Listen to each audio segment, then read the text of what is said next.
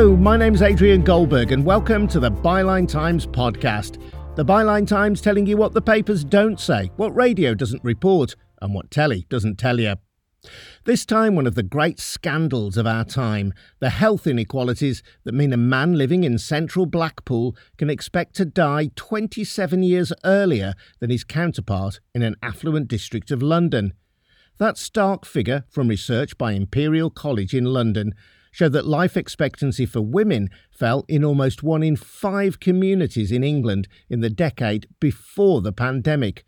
Whilst researchers at York University's Centre for Health Economics found that cuts to public services led to 57,000 deaths more than would otherwise have been expected in the four years after austerity was implemented in 2010 by the coalition government. Professor Sir Michael Marmot has made studying these trends his life's work. You hear these discussions, oh, I'm going to be Margaret Thatcher all over again. I'm going to cut austerity's good thing. Hang on, forget ideological ideas about low tax, high tax, whatever. People are dying. They're getting sicker. It isn't working. This is not some arbitrary experiment about do we want a low tax or a high tax or are we this kind of right wing, left wing, whatever wing. People are dying. Along with the passion you can hear there, we'll have cool, measured analysis about how this shocking state of affairs has come about. And Sir Michael will be joined by Byline Times writer Sam Bright, author of a forthcoming book, Fortress London Why We Need to Save the Country from Its Capital. He'll be doing his best to explain why health inequality, a matter of life and death, is routinely underreported. First, just a reminder that the Byline Times podcast is funded by subscriptions to the monthly Byline Times newspaper. A great read, an ideal Christmas present. Find out how to subscribe at bylinetimes.com. Right then, health inequality with Sam Bright and first Michael Marmot. Professor Marmot is director of the Institute of Health Equity at University College London and was author of a government commissioned report, Fair Society, Healthy Lives, aka the Marmot Review, which was published in 2010 and revisited last year. He's been telling me how his work evolved. I had chaired the World Health Organization Commission on Social Determinants of Health, and we reported in 2008 and we said on the cover of that report, social injustice is killing on a grand scale, which was a bit unusual for a WHO publication. It was, in a way, pointing the finger at governments, at what they had and had not done. Gordon Brown was the Prime Minister of the United Kingdom, and he asked me, could we translate the findings and recommendations of this global commission for one country? Essentially, Alan Johnson, who was Secretary of State for Health, said, I don't think we've made enough progress in reducing health inequalities. We wanted to do better. And your WHO Commission suggests that perhaps we could. Could you translate the findings and recommendations for England? We conducted a new review, got 80 experts from around the country, and we said that in our judgment, you could reduce health inequalities. That Alan Johnson was right, the level was too large of inequalities in health. And we made six domains of recommendations give every child the best start in life. Number two, education and lifelong learning. Number three, employment and working additions. Number four, everybody should have at least the minimum income necessary for a healthy life. Number five, healthy and sustainable places and communities. And number six, what I call taking a social determinants approach to prevention. So we said, you can do it. And we called the report Fair Society, Healthy Lives. The idea being this social justice idea create a fairer society health will improve and health inequalities will get smaller. So that was the 2010 Marmot Review. What did you find in 2020? Literally the 10 year anniversary, February 2020, we published Health Equity in England, the Marmot Review 10 years on. And my simple summary was we lost a decade, and it shows. We looked at life expectancy. Roughly speaking, for a hundred years, life expectancy had improved about one year every four years. That's remarkable. Six hours every 24 hours. The end of the day, you've got another six hours added onto your life expectancy. Quite remarkable. That had gone on for a century. And it was quite reasonable to believe that health would keep getting better all the time. And in 2010, that rate of increase slowed dramatically and just about ground to a halt. Dramatic slowdown. What happened in 2010? A new government was elected, conservative led coalition government.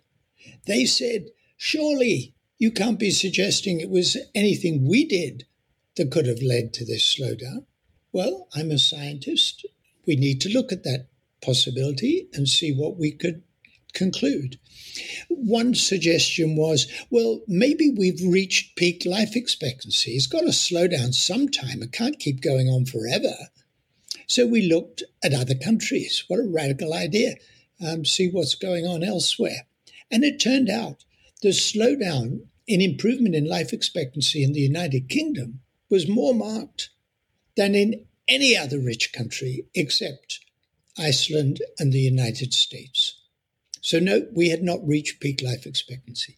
The second major finding was that the social gradient had increased. And by that I mean, if you classify people by where they live and classify where they live by level of deprivation, the greater the deprivation, the shorter the life expectancy. It's a gradient. It's not just that poor people have shorter life expectancy than everybody else, they do. But it's a gradient. The less the deprivation, the longer the life expectancy. Over the decade, that gradient had got steeper. The inequalities had got bigger.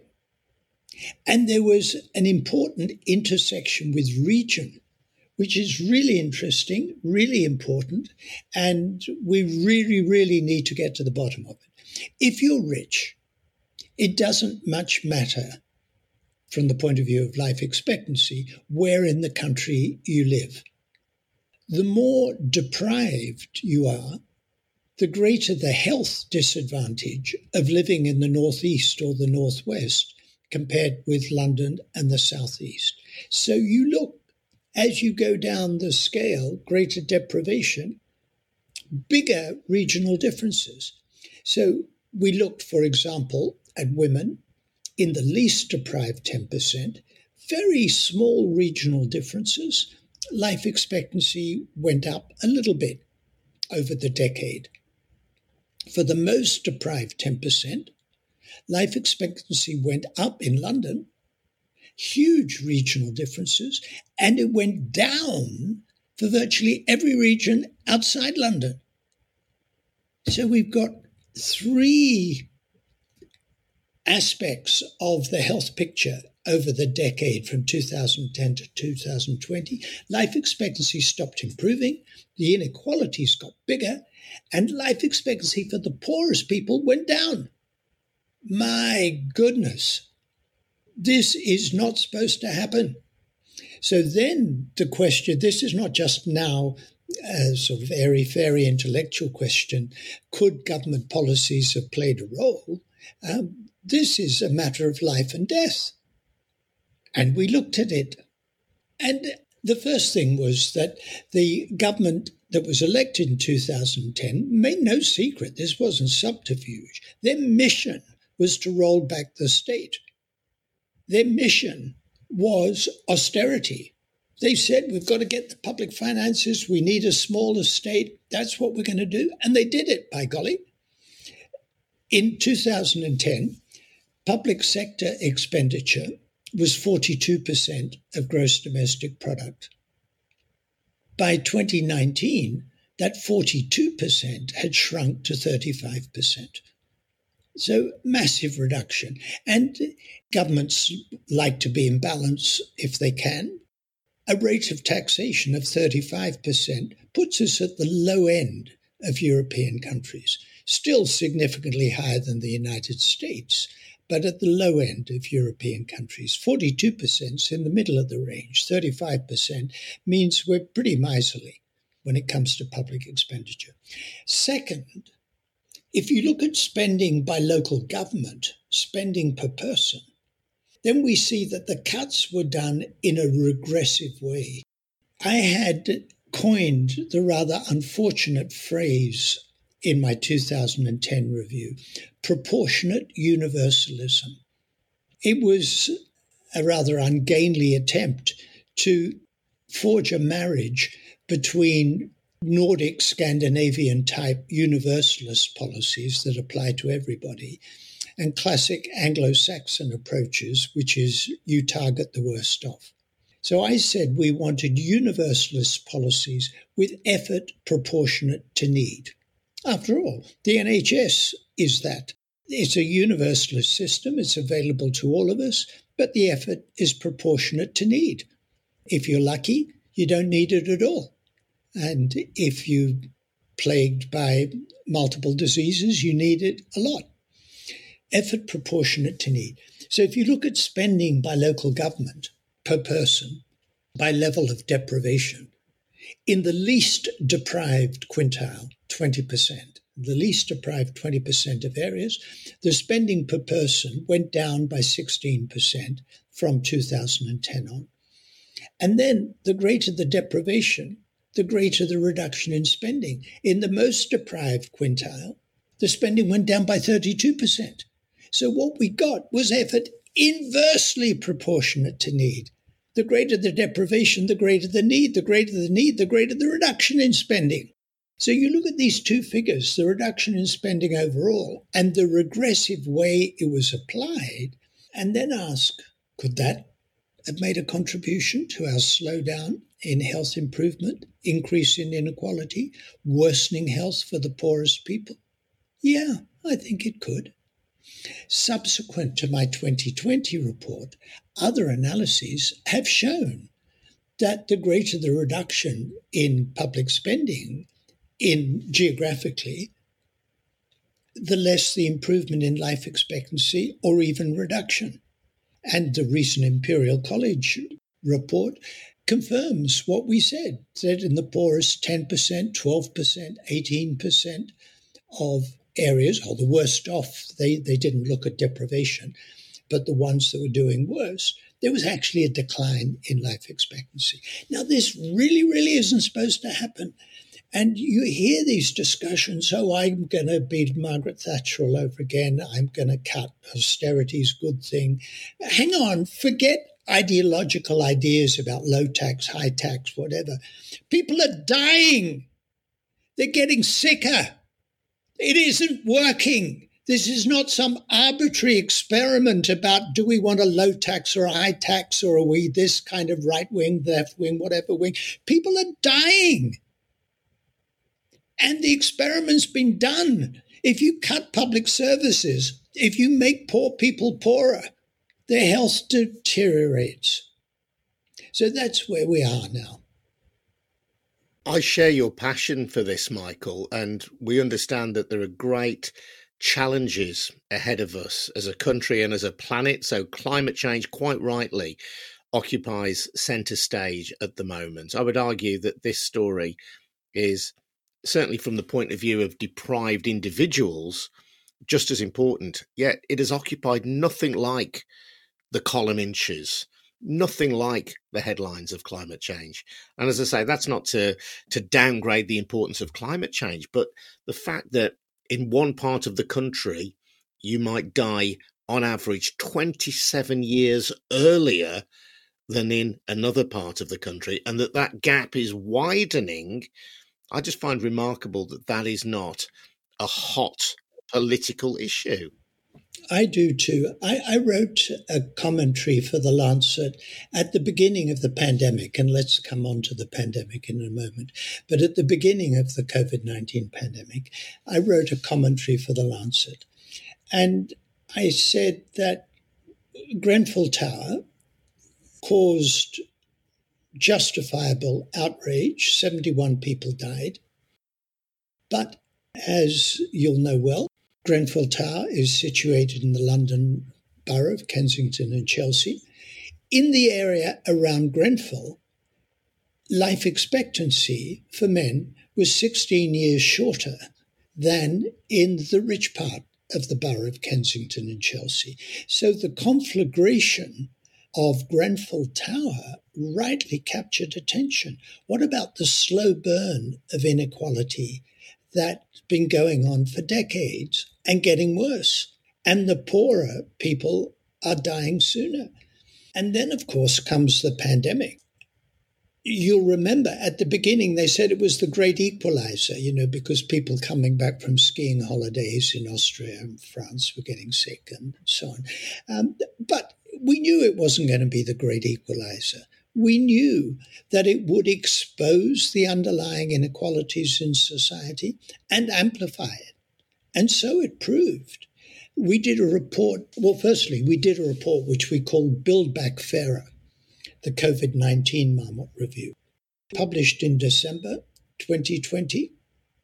And 10 months after my 10 year on review, and we showed the social gradient in mortality from COVID 19, which looks rather similar to the social gradient in all cause mortality, and the fact that both the pandemic and the societal response to the pandemic made inequalities worse made inequalities worse. And we said we need to build back fairer.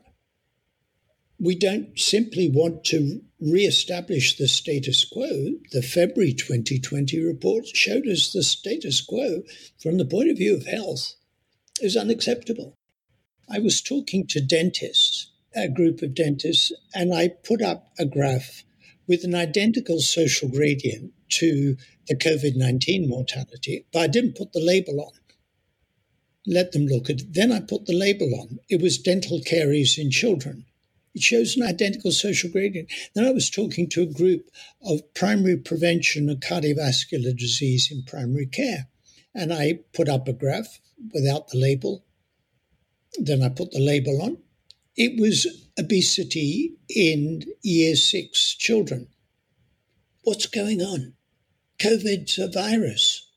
Dental caries due to nutrition and bad oral hygiene, whatever, childhood obesity is not a virus. And it takes me back. Think about AIDS in South Africa. You remember when Thabo Mbeki said it's due to poverty and malnutrition, it's not due to a virus. So one needs to be careful here when I say we've got to deal with the underlying inequalities, I'm in no way denying that COVID's due to a virus and we have to control the virus.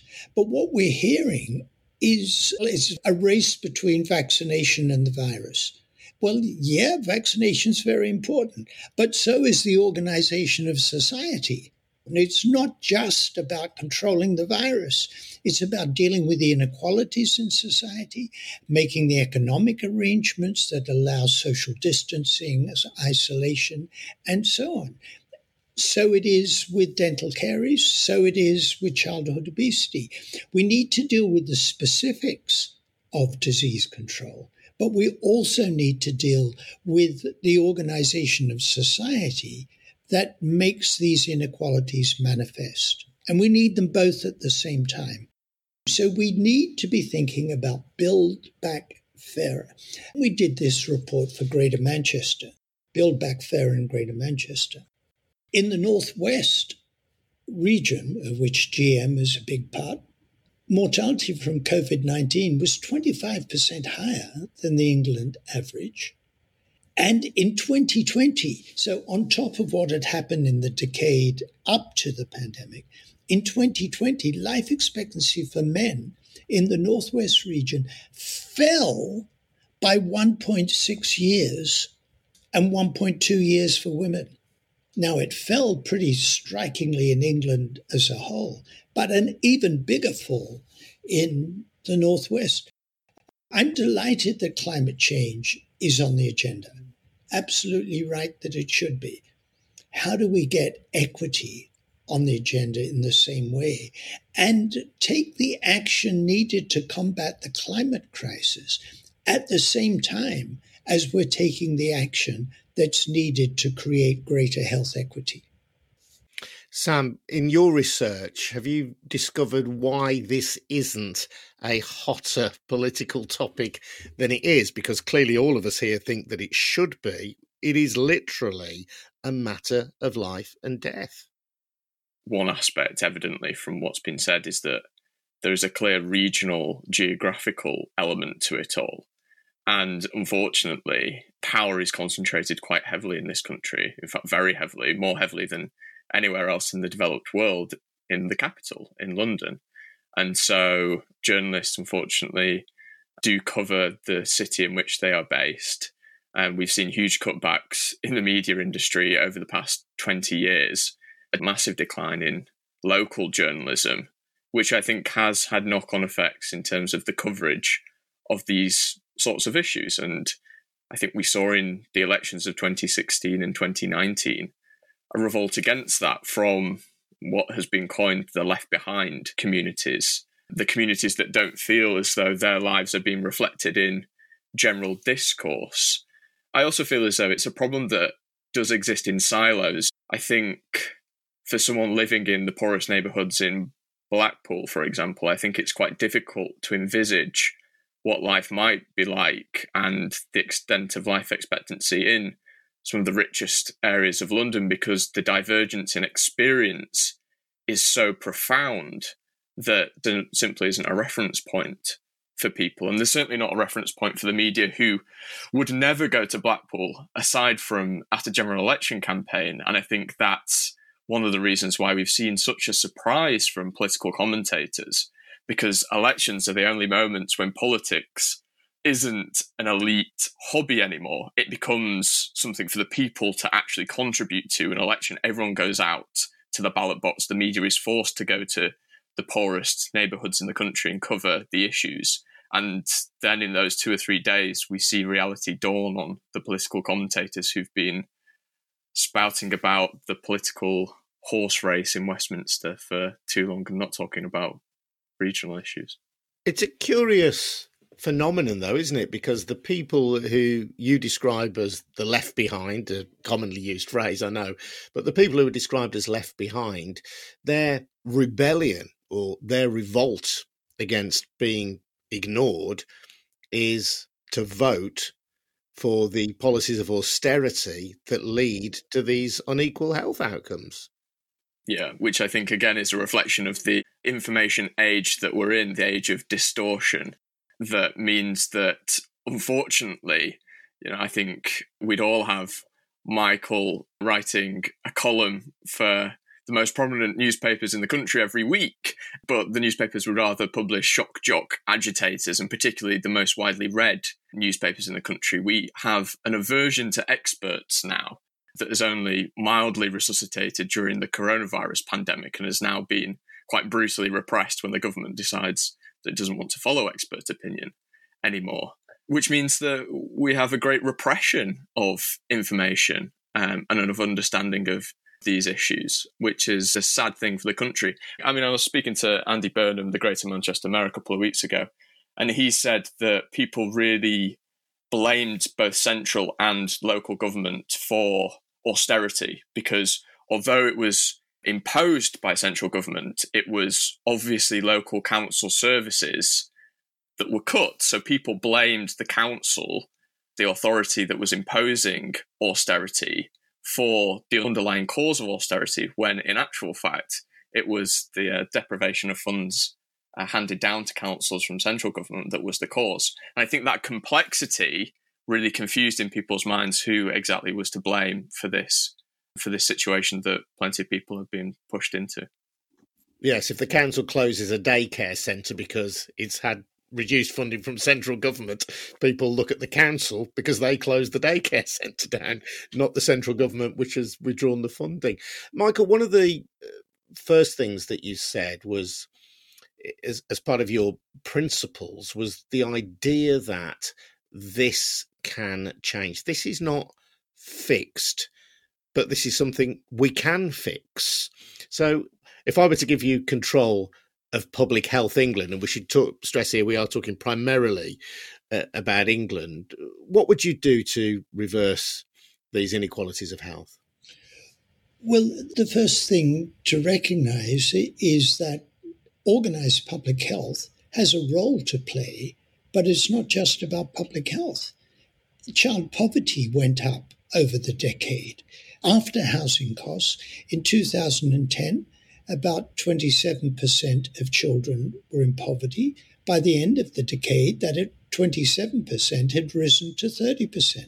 Public Health England, quite apart from the fact that it was broken up in the middle of a pandemic, Public Health England can't deal with child poverty. We've got a housing crisis. Public Health England can't deal with a housing crisis.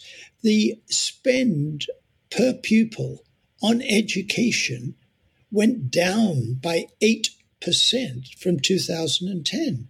Public Health England can't deal with that, but that's vital to the health of the public. We've had a freeze in public sector pay. Public Health England can't deal with that. Um, and 300,000 extra children thrown into poverty by removing the upgrade to universal credit. And these are all vital to the public health. So that's the first understanding. Public health can be the advocate. By the way, will you allow me a mini rant? Please don't use the word disparities. When the government abolished Public Health England and moved half of it into the Department of Health and Social Care, they created the Office for Health Improvement and Disparities and you both used the word disparities earlier. Disparity was the rather bloodless term that the Americans used when inequality was too hot politically. And I've had senior Americans say to me, we were in government saying we were envious of you British that you could talk about inequalities. We weren't allowed to use the word. We had to talk about disparities. We've got an equalities minister. The opposite of equality is not disparity, it's inequality. But the whole point being that we need a cross government strategy. And yes, the head of Public Health England, or what was left of it, can be the advocate for that, can be the planner, can be the architect. But it's got to be a cross government strategy. And it means a commitment to equity to fairness, to social justice. This is vitally important. And then I'd like to think that my Build Back Fair reports give them the building blocks. It tells them what to do. You want to level up? Here you are. I've given you the six domains of recommendations. You need to reverse the increase in child poverty. You need to reverse the cuts in education spending. Teachers have lost 10% of their salaries since 2010. You could start paying teachers. You could start paying people working in adult social care. So there's not one thing. What I would do is put equity of health and well-being at the heart of all government policy. Strikes me, Sam, that this does not have to be a party political debate. The idea of social justice, the idea of children living safe, healthy lives should be one that everybody who's got a decent bone in their body should subscribe to.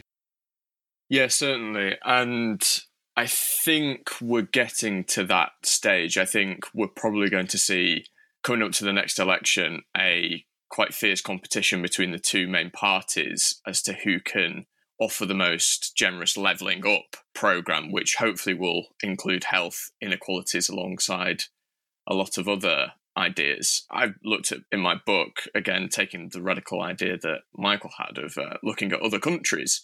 And Germany is a fascinating example where regional inequalities are, are concerned in particular, because obviously Germany was a divided state going into the 1990s. One half of the country was profoundly richer than the other half. And yet, the notion of knitting together the country again was not party political, it was embedded in the very fabric of the nation.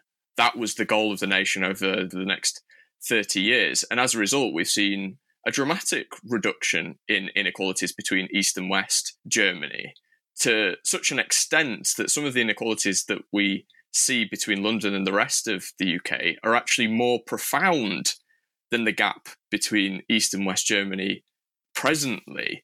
And that's because we've seen trillions of pounds worth of investment from the German government, regardless of political party denomination and the rest, and an acceptance from everybody that this is the sort of country that needs to be created.